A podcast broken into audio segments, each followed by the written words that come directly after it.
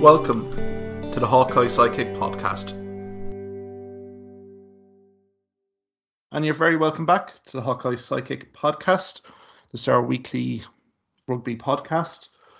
Delighted to have Liam O'Briain uh, with me, resident uh, podcast pundit, along with Joe McCarthy from Irish Abroad. You might know him with soccer, but Joe's a very avid rugby uh, union fan. And I know Liam and Joe, you were both at the Aviva Stadium uh, to witness a comprehensive win for Ireland.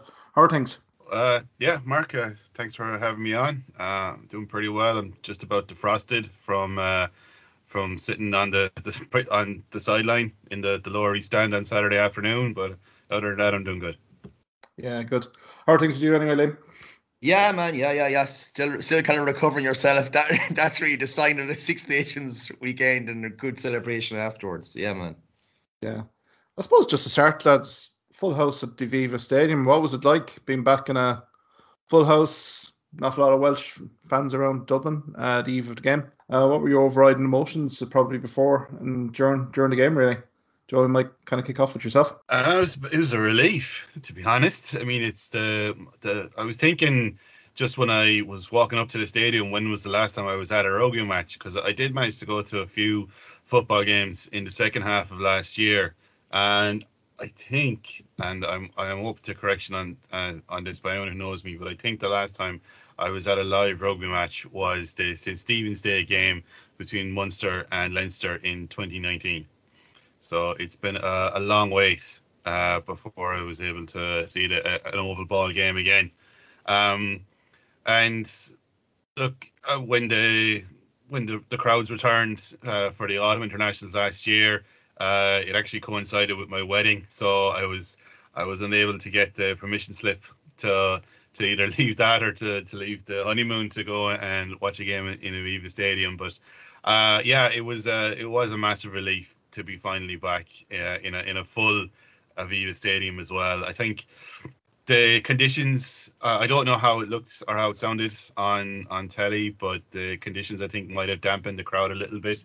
But in the build up to kickoff, you know, the the anthems, um, you know, the, the Welsh fans, are that great chorus that they always bring, um, definitely lifted it, lifted the, the atmosphere a little bit. And then to hear Amhrán na bhFiann and Ireland's call, yeah, it was uh, it was good to be back. That's uh, that's the best way of putting it.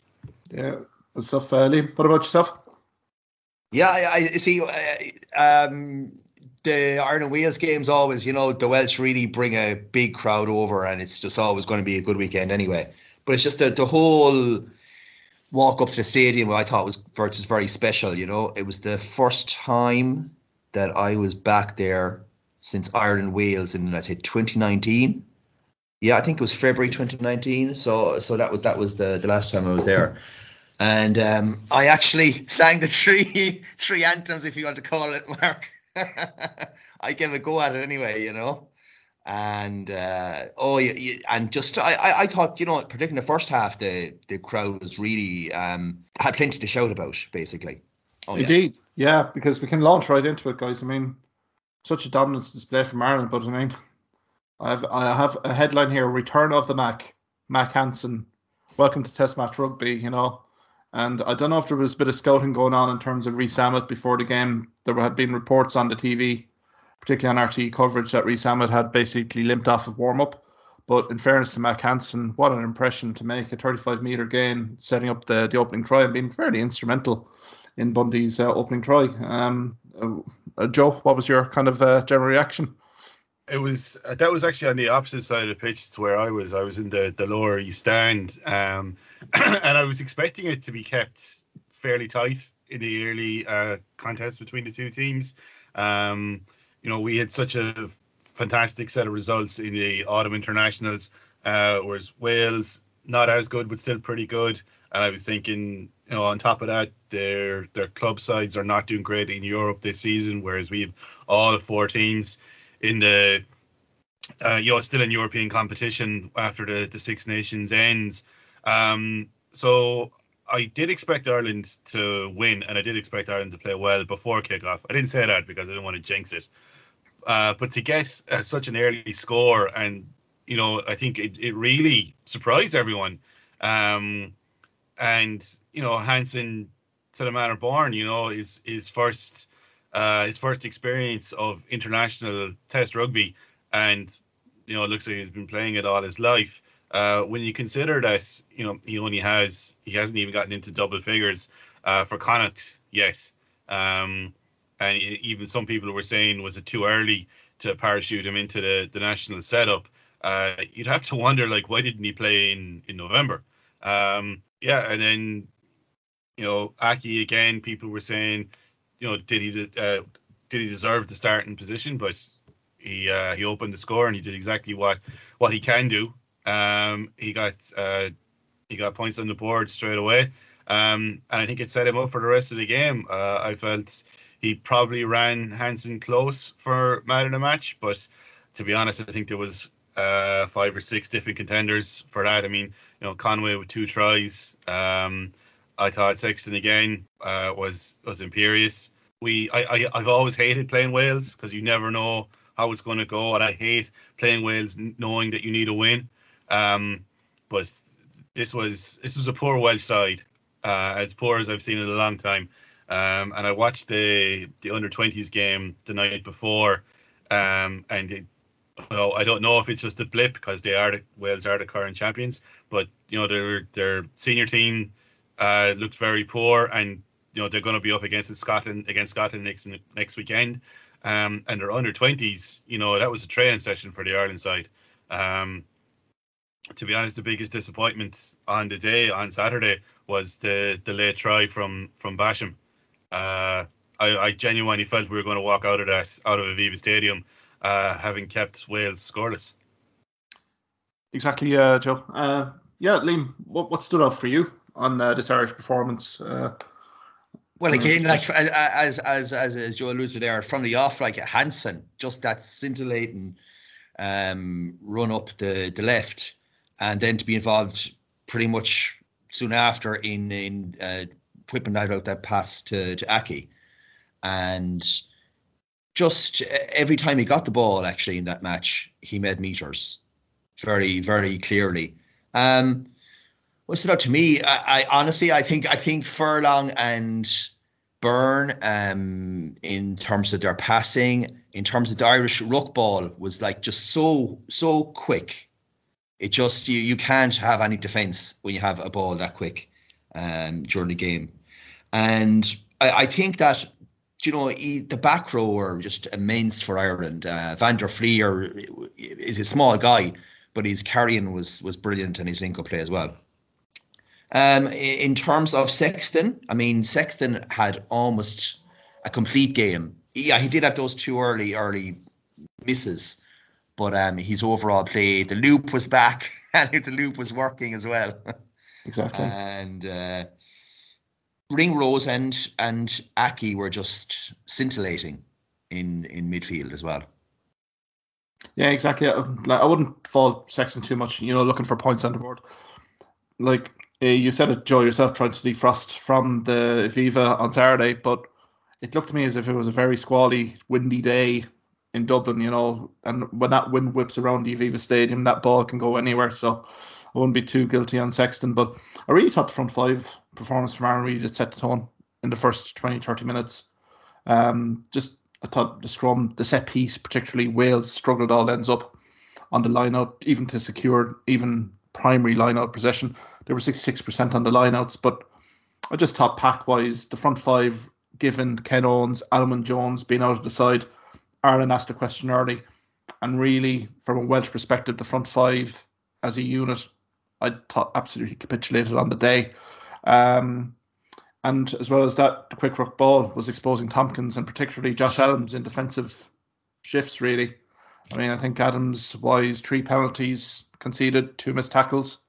There was a yellow card as well for, you know, the Sexton tackle. I don't know what you thought about that one, guys, but thought that may have been a 50-50 call for a red card. I don't know what your reaction was. Uh, well, it was at the opposite end of the pitch to where I was. So I, when I saw it, it was on as it was being replayed on the big screen when they called for the, the TMO, and the opinion of everyone, of myself and everyone around me was that that's a red. Like there was, and again, look, this is just how it looked to me. There was no duty of care going into contact. There was no attempt to, to wrap He led with the shoulder. Um, I'm not sure if there was head contact or if it just looked that way uh, from the replays that they showed. Um, but he was very, very lucky to only uh, get a yellow card for that. It could have easily been a red. Um, and look, Sexton has been targeted throughout his career. You know, he's not he's not the physically biggest player in the world. He's not the most muscular player in the world. And I think, and look, throughout his career, he's been targeted as a soft touch, and he's not. He is well able to take a tackle and get back up after it. Now, having said that, the man is 36 years old. He'll be 37 in July. Um, 36 is very much in my rearview uh, mirror. And if I think if I took a hit like that uh, when I was 36, I wouldn't have gotten up. Um, and I certainly wouldn't have been able to take anything approaching a place kick.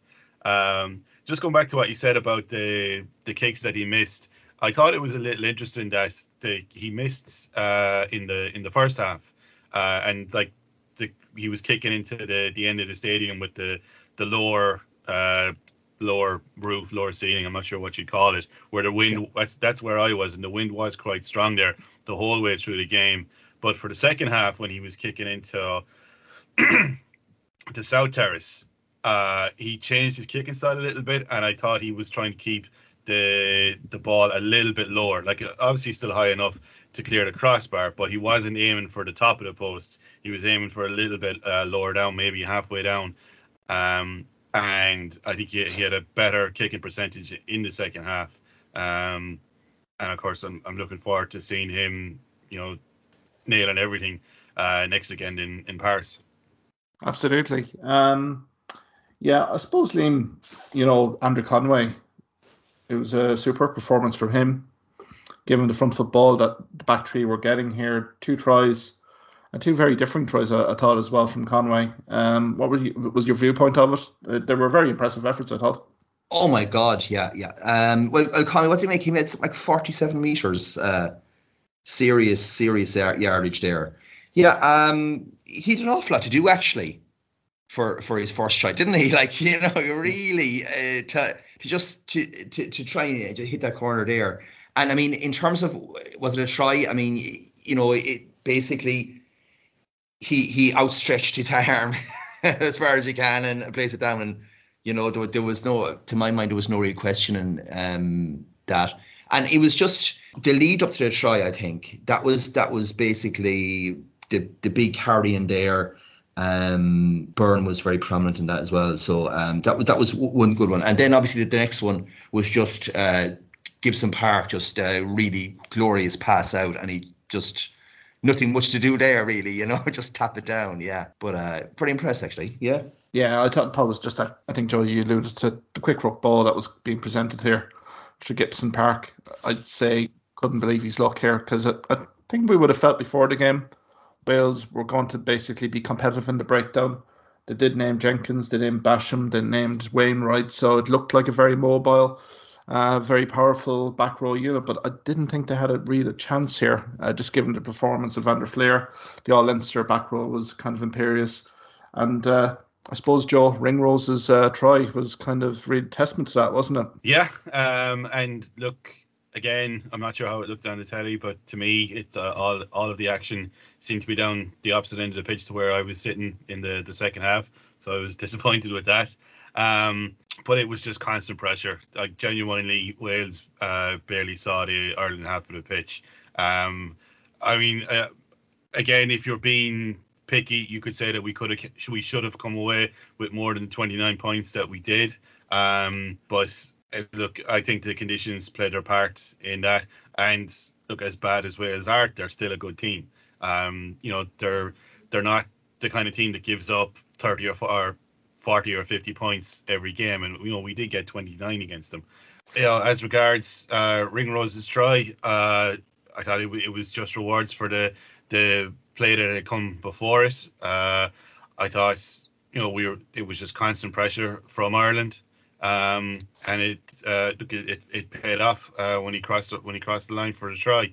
Uh, yeah, I think you know that's that uh, 12 and uh, 13 axis uh, Aki and, and Ringrose. I don't you know some people uh, still can't decide if Aki is best placed as a as number 12 or on the wing, but the two of them play very well together, and I think uh, you know having that uh, that that settled partnership is something that I'm not saying we haven't had it in a while, but we haven't had two players that play as well together uh, as they do in a while.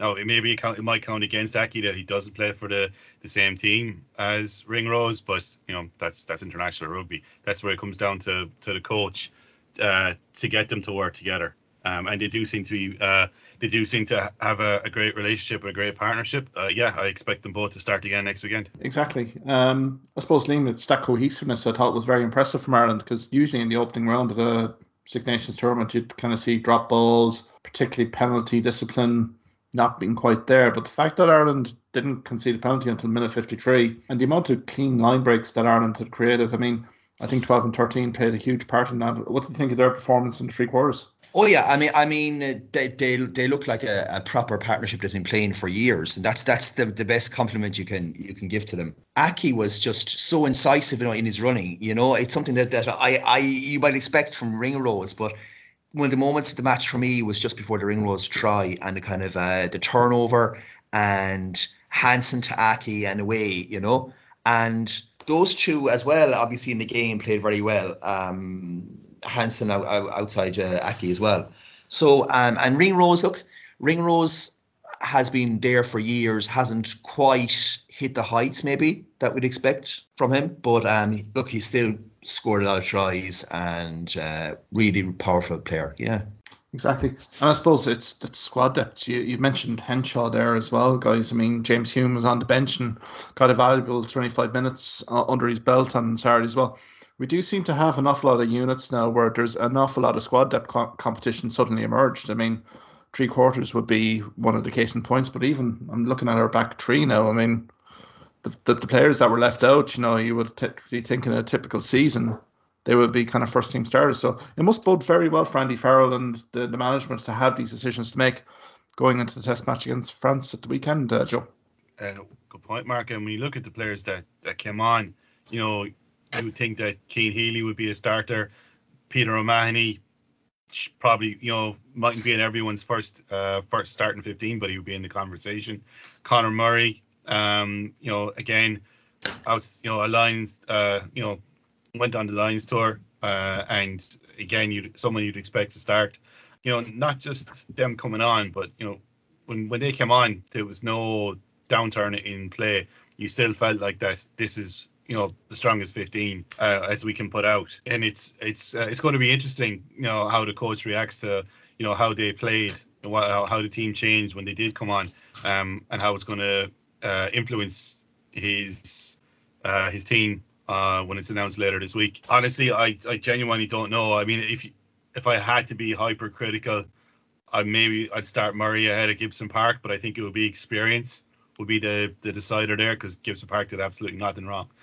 Excuse me, did nothing wrong against Wales. Cian Healy um, possibly coming into the front row, but again, you couldn't uh, fault anything that was done uh, by the porter uh, in the, the 60 60 plus minutes that he was on the pitch. You know, I, I, I honestly think that the the game, the result on uh, on Saturday could potentially decide the tournament. You know, if we uh, if we get a, a win uh, in Paris, you know, are we, are we following that up with Italy at home? Um, and you we'd expect us to win that.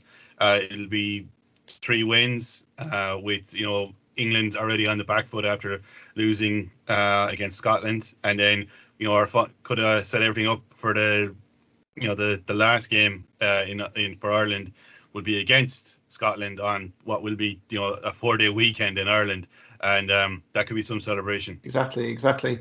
Liam, do you see any changes here on the 23 man squad uh, going to France, given how dominant this performance was?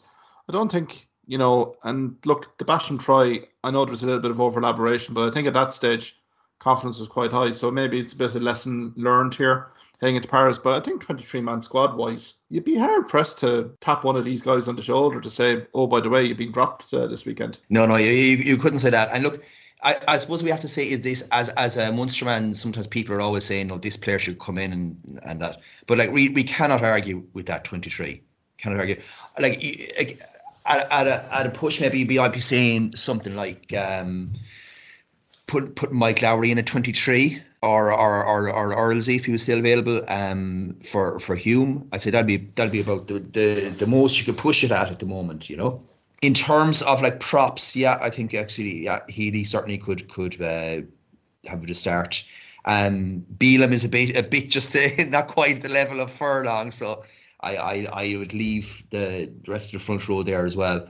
And um, if if Henshaw again, I don't know what the situation is with his injury was available, um, you could still you know look at maybe Henshaw going on onto the bench at least. Yeah, I'd say trend this week is going to be ferocious here, particularly with like Robbie Henshaw. Be interesting to see what status of Henderson here as well, because I know Rob Herring, Keith Earls have been, um, you know, are not going to be available for selection in Paris anyway, which kind of explains a few things. I know Dave Heffernan, Connacht Rugby has been drafted in um, to the Ireland squad, but Henderson's probably a close watch just to see. And I think game management wise, it'd be nice to see Henderson maybe kind of maybe not coming in this weekend, but definitely in rounds three or four to kind of supplement that workload with James Ryan and maybe Tadhg Beirne as well to manage game minutes. So yeah, I mean, quite a convincing performance. I don't know where Wales go to from here, to be perfectly honest, after last weekend, but they do have Scotland coming to the Principality Stadium, so that'll be an interesting watch. I suppose, guys, kind of, I suppose we're talking about Le Bleu, uh, France. Uh, it'll be interesting just to kind of see what France uh, come up with in terms of their 23 man squad, because again, there was a few left field decisions from Galthié, even though Galthié wasn't there due to COVID 19 reasons. I don't know if you saw the match against Italy, but I think Italy gave us a little bit of hope, particularly in that first 25, 30 minutes, in terms of uh, being competitive and you know being pretty accurate. Um, they were 10-3 up at one point, so I don't know what our impressions are of France uh, after the first round of the tournament. Uh, Liam, I, I only saw the, the actual some of the try score myself, but um, you, you know, f- f- France against Italy. Again, to be fair, it's first up for them as well. You know and they're trying to get into the rhythm. And the usual France Italy games, France do pull pull away in the second half, and you know that's that's ultimately what happened. But um, yeah, I mean, they, they they could they still have to decide about out half. You know, are still going to to keep rotating players, um, and they have such a wealth of prop strength as well. I mean, they could change the props as well. To be honest with you, I think that's something that we that will probably be looked at as well. Yeah, I think it's going to be absolutely ferocious in that front five battle, particularly just in terms of you know that that scrum, that set piece, that lineup. Lineup I thought went relatively well for Ireland uh, last weekend against Wales. Uh, pretty good. I think it was a 93% uh, hit rate on the lineout. But I think that will definitely be, uh, dare I say, um, you know, challenged by France, and particularly the back three.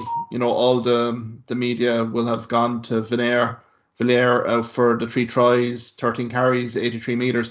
But I thought Penaud from start to finish just exuded class. We'd mentioned it, Liam, on the programme here um, a few weeks ago when Ulster played ASM Clermont Auvergne.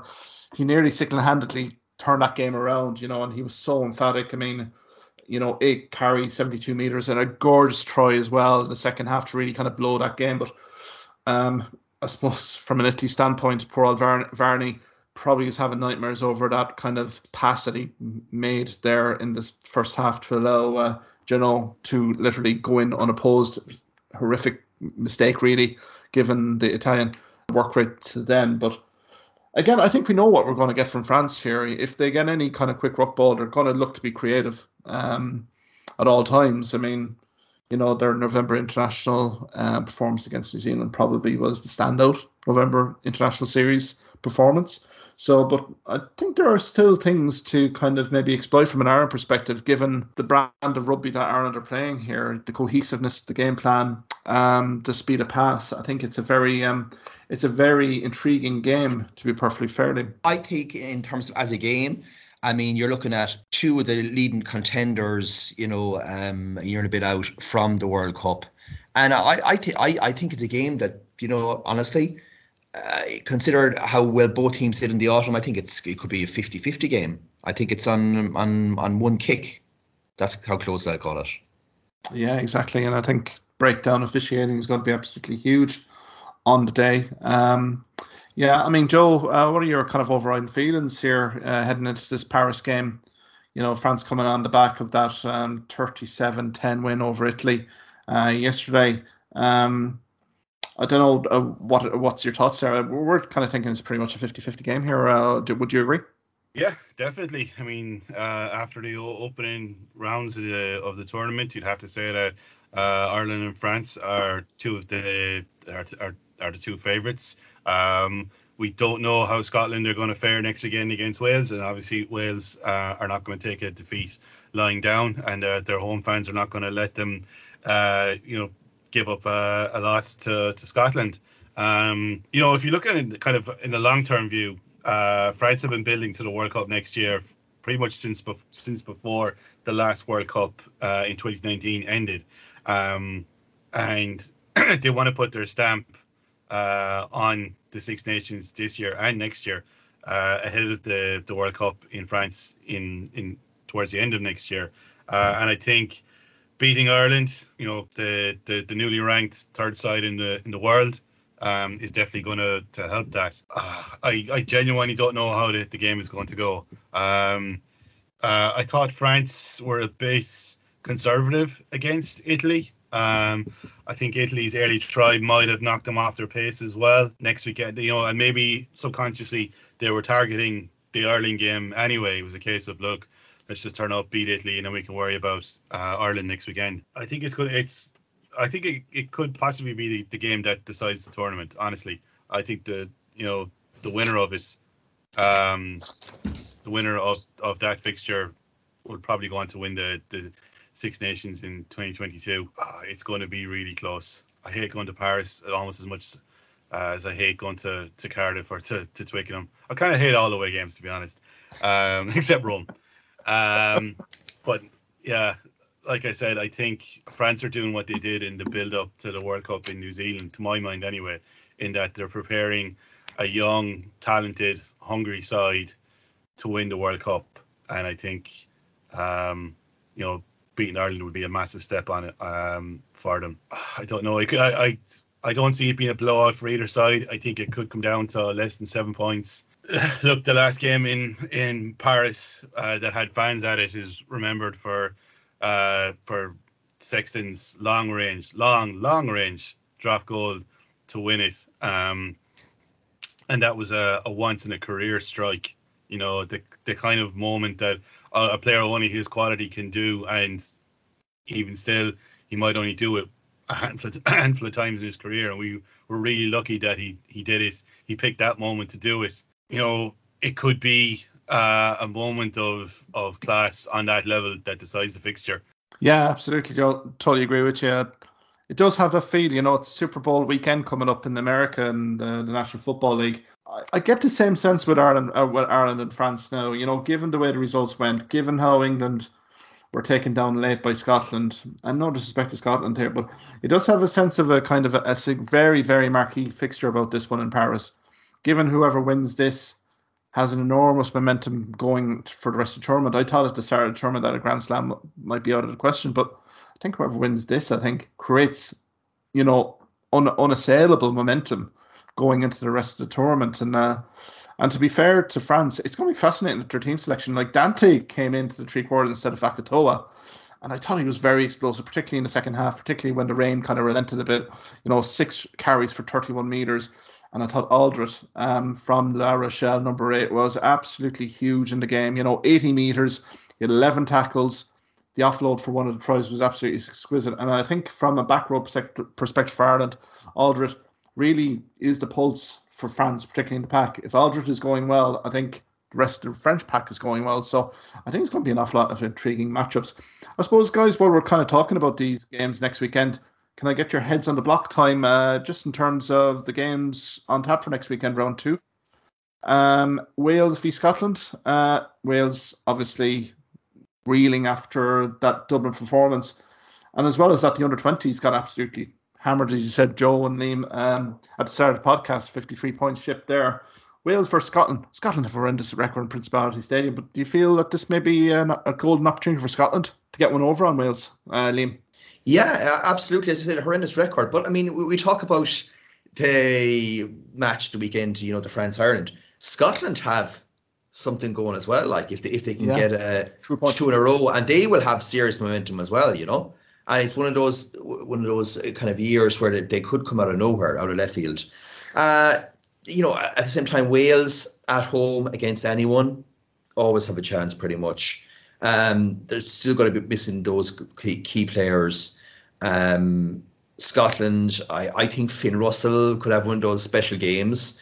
And I just get the feeling that, that Scotland will actually quite comfortably, you know, I think I think maybe two score uh, win at the weekend against Wales in, in Principality. Yeah, Joe, what's your reading on that game in the Principality Stadium? You feel that there's a bit of a response in Wales, or do you reckon that Finn Russell runs bar uh, a long overdue win in Cardiff for Scotland? I think there'll have to be uh, a response from Wales because if there isn't, then they're going to have to take a serious long-term view at the rest of the tournament because they'll be effectively out after after two losses. Um, they'll be doing extremely well to turn around um, and win the, the championship after that. Uh, look, Scotland are going to be on a massive high after beating England. I think most teams are on a high after beating the old enemy. Uh, but not just the win, but retaining the Calcutta Cup in front of their their home fans. Um, the atmosphere was was absolutely fantastic uh, on the telly. Uh, going to the Millennium Stadium, you know, facing the you know facing Wales in their home ground with that crowd behind them is uh, is going to be a different prospect. Um, but I I do think Scotland could come away with a win. It's um they it's probably their strongest team in a in a in a long you know in a in a very long time. And as I say, Wales just look uh I don't know. It just looks like it's the one of the worst Welsh teams I've ever seen. Um, they looked, uh, you know, they, they looked like they were all they were trying to do against Ireland was keep the score down uh, more than anything else. Um, and I don't think they'll be able to do that next weekend. They will have to go for the win, or else you know their fans aren't going to let them uh, defend in their own half. And I think that's going to play into Scotland's hands. Um, now, you know, without going into too much depth uh, or too much, uh, you know, into the, the Scotland game, a lot of people are saying, you know, they only won because of the the penalty try that was awarded against England for something that I'm not sure I've ever seen in a rugby match. Um, but the fact of the matter is that they won. Um, they won't care how how or why they won. All they care about is that win. Um, and it could be the same in Cardiff. You know, if they walk out of there with a one or a two point win, they won't care about that one or two points. They will care about the win. Um, and you know, knowing that uh, you know they've they've France to come in the in the third round at home. You know, a win. Uh, you know, going into that with two wins. Um, in uh, you know again with their home fans behind them, you know they'll be set up really nicely for the for the rest of the tournament. So yeah, um, I don't know. I mean, you know, you never go poor bet, uh, you know betting against Scotland, but I think I am going to uh, give them the nod uh, for next weekend. Yeah, I think for me hesitant nod, and I think it's just purely on that Finn Russell. I think their back three as well could exploit an awful lot of space defensively from Wales. I think it'll be closer than people may think, though. I think there is a response definitely in Wales. And I think hesitant, hesitant nod because of the very previous road trips Scotland have had down to Cardiff. It's been an unmitigated nightmare in recent fixtures where we've expected Scotland to perform and be competitive and be blown out of the water. So I think this one will probably be a tight, exciting game, to be fair. Um, Italy, England on Sunday, guys, in Rome. And to be fair, I'll start here with Italy. I was pleasantly surprised by Italy, particularly their pack platform. You know, they went, um, you know, six from 600 scrums. Set piece was pretty good functioning as well. And they showed a bit of flair in the first 25, 30 minutes. I think the first French try absolutely killed them. But they have something to build on here. Um, England come to town, and to be fair, any side, worth their salt test match, if you have 62% territorial advantage or possession in a test match, you should be winning that test match. So I think Italy probably up against it. But uh, Liam, uh, who do you reckon uh, between Italy and England? Yeah, for sure. But but um, like in, in terms of Italy, it's it's their their first home game in the tournament and and they're they're, they're second overall, and that usually indicates that Italy for the first two games are actually competitive. So it's not like later on the tournament where you're pretty much guaranteed a collapse. So uh, it, it won't be a cakewalk for, for England in that sense. Um, it'll be a lot closer than people think. England, yeah, England, that was like an absolute disaster for them to, to start off the tournament with that defeat. Um, it'll be interesting to see if they, if they make any significant changes. And uh, I think England will pull away in the second half. I think they'll. I give a, maybe 20 points to England at the end of the game. Yeah. Yeah. Joe, what's your read on it? Uh, yeah, I'd, I'd have to agree with the, the two of you lads. Uh, don't, like I said, uh, France might have been caught unawares by Italy uh, in the opening exchanges, uh, which led to their to their try. Uh, but I don't think England will be. Look, they're going to be smarting after losing in Edinburgh, um, and unfortunately, Italy are going to be deer in the headlights. Um, and I just think England are going to probably. I think you know they might struggle uh, in the first half to put significant distance between them, but over the 80 minutes, you know, the class is going to show. Um, and yeah, England by 20 points.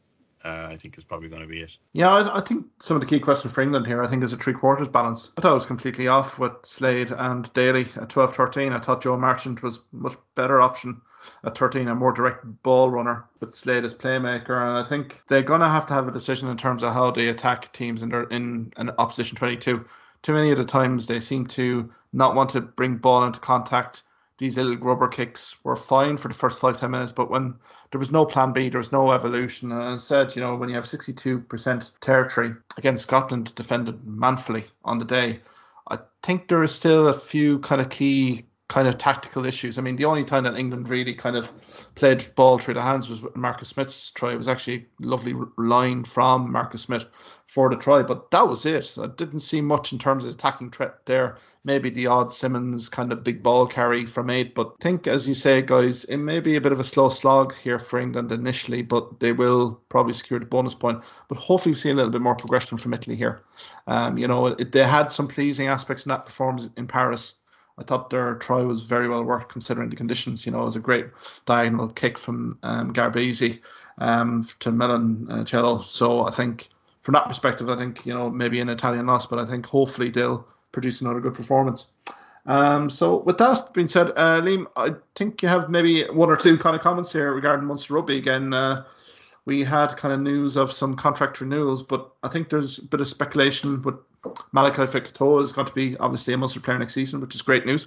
But we're kind of seeing some rumours in terms of maybe Bath Rugby looking to kind of maybe poach uh, one of the squad at the moment. Yeah, yeah, that's that's that's the rumor anyway. Yeah, I mean the thing with Cloughie is he he's going anyway, and you know, good luck to him. He, he's been a great servant for Munster Rugby. It's just what leave a bit of a sour taste in the mouth is when your own head coach is already for planning to swipe some of the players um, for Bath rugby, and that's I suppose noble question.